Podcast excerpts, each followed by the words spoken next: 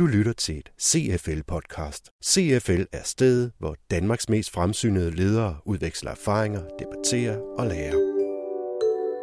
En virksomhed er produktiv, når den skaber resultater. Siger Paul Blåbjerg, direktør i CFL. Resultater skabes ved, at organisationen når sine mål. Målene fremgår af den strategi, organisationen arbejder efter. For at være produktiv må organisationen derfor sikre, at alle de aktiviteter, der udføres og handlinger, de er rettet mod strategien. Det handler om daglig ledelse og CFL's nyeste indikator om netop det emne. Velkommen til Lydnyt.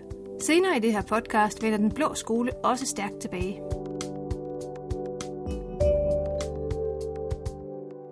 Men først nyt fra CFL. På et klubhusmøde den 29. maj vil CFL's rådgivere lægge op til en nytænkende debat om daglig ledelse. Før mødet er de nye data omhyggeligt dækket til, men direktør i CFL, Venke Strømsnes, løfter her en lille fli af tæppet for, hvad der især vil være i fokus på klubhusmødet.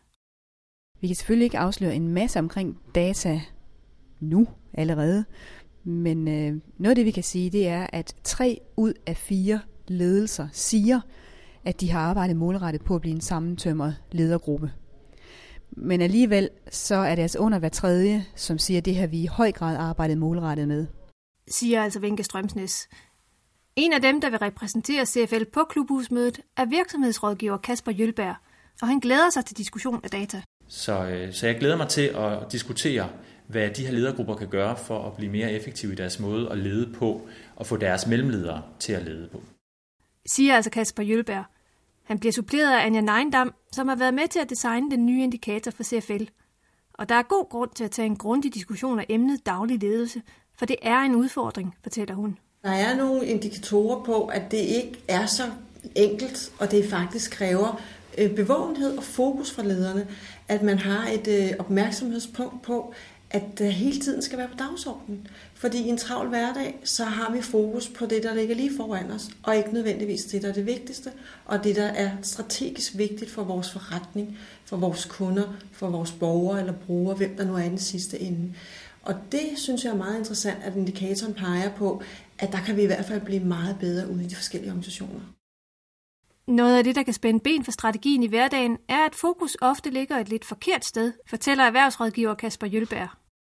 Noget af det, vi kan se, det er, at der stadigvæk er en tendens til, at man i ledergrupper fokuserer rigtig meget på beslutningen, altså det faglige eller driftsmæssige, forretningsmæssige indhold i beslutningen. Og man bruger ikke særlig meget tid på at finde ud af, jamen, hvordan kommer vi faktisk frem til en effektiv beslutning. Og fordi manglende fokus på ledelse kan være et benspænd for effektivitet og dermed produktivitet, er den hyppige dilemma-diskussion en vigtig del af god ledelse. Men man tager sig tiden til at sige, hvad er det, vi vil, og hvilke dilemmaer kan vi møde undervejs, og hvilke møder vi, hvad gør vi så, når vi møder dem, og at vi øh, er en samlet ledergruppe, at vi ikke løber hver vores øh, vej og efter de forskellige mål, men at vi rent faktisk træffer beslutninger, som går i den samme retning.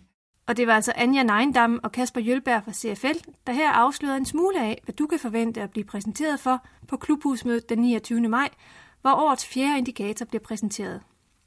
Og så over til den blå skole med Søren Prehn. Som noget helt nyt har den blå skole samlet et panel, der består af eksperter med specialviden inden for henholdsvis sociale medier, virksomhedskommunikation, digital innovation og mobil vidensdeling. I sidste podcast fik vi indsigt i, hvordan virksomheder kan bruge iPad'en i stedet for dyre videokameraer til optagelser. Og fagmedarbejder på Update, Anne-Grethe Skovbjerg, fortæller her videre om, hvordan man også kan redigere videoen og uploade den til YouTube for sin iPad.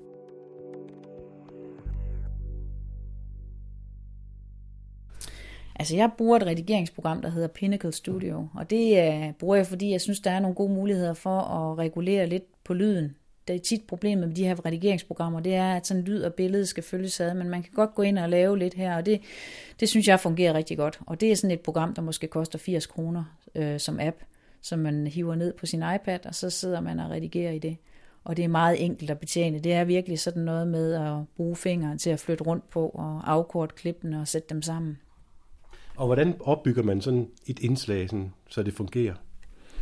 Altså, øh, det kan jo være rigtig godt at sætte scenen, ligesom at, at vise, hvor er vi henne, og, Og man kan oven i købet godt lægge lidt speak ind direkte ind i det her redigeringsprogram, så man sådan hjælper lidt til ved at sige, at vi er, øh, vi er til det her møde her, den her konference, hvor den her rigtig spændende oplægsholder, han fortæller om vigtigheden af, at vi begynder at tænke i nogle nye baner.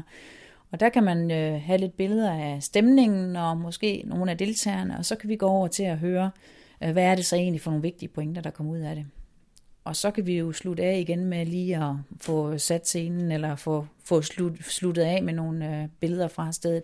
Det er jo, hvis man går ind og vil være sådan lidt mere øh, videofortæller. Men øh, man kan lige så vel jo bare sige, at vi har klippet med ham. Hvis ikke man har tid til det, så tager vi klippet med ham, den vigtige keynote speaker, og så, øh, så har vi det liggende på vores øh, net, eller med noget tilhørende tekst til. Øh, man skal selvfølgelig passe på med, at ikke al video behøver at være fulde fortællinger. Det kan godt være øh, klip, hvor man så supplerer med noget tekst eller et eller andet andet omkring det.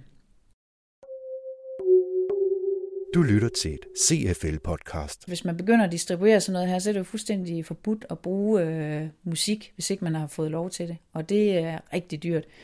Derfor kan det være en idé måske at bruge noget, at der findes nogle enkelte sites, hvor der er sådan noget royalty-free music, hvis man gerne vil have musik på. Men ellers er der faktisk inde i det her redigeringsprogram også nogle, noget musik, som er, er købt af Pinnacle til, at det må bruges frit. Så på den måde er der nogle muligheder for at supplere med lidt. Og endelig, hvordan får vi det så ud, så andre kan se det? Jamen, så kan man så faktisk direkte inden for det her redigeringsprogram, der kan man øh, enten sende det til YouTube, hvis man nu havde en kanal, øh, så kunne man gøre det. Øh, ellers så kan man øh, eksportere det ud øh, til sin øh, kamerarulle på iPad'en, og så øh, lægge det ud øh, på ens intranet. Øh, det kommer jo lidt an på, hvor internt det her det er. Men altså, der er faktisk mulighed for at hive det direkte ud på YouTube øh, inden fra programmet. Før man går i gang med videooptagelser hjemme i virksomheden, så er det en god idé at ofre et par kroner på lidt ekstra udstyr. Det udstyr, man kan få til iPad'en, det behøver faktisk ikke at koste særlig meget. Der er sådan en, en holder, man kan sætte den i, så man ikke skal stå og, og ryste den og holde, holde den i hænderne, at man egentlig kan, kan have den på et stativ og, og sætte den i sådan en, en, øh, en, øh, iPad-holder, kan man sige, som man kan få til en øh, 400 kroner, og så har man faktisk ja, holderen og så 300 for et stativ, så har man sådan for ganske få penge. Nu skal vi sammenligne det her med, hvis man skulle have en eller anden kameramand til at stå med stort dyrt udstyr, så er det jo rigtig billigt, en billig løsning. Så kan det være en god idé øh, at få en lille ekstern mikrofon, som passer til en iPad, og det kan man også få til 300 kroner. Hvis man har de tre ting, så synes jeg, så er man faktisk rigtig godt kørende.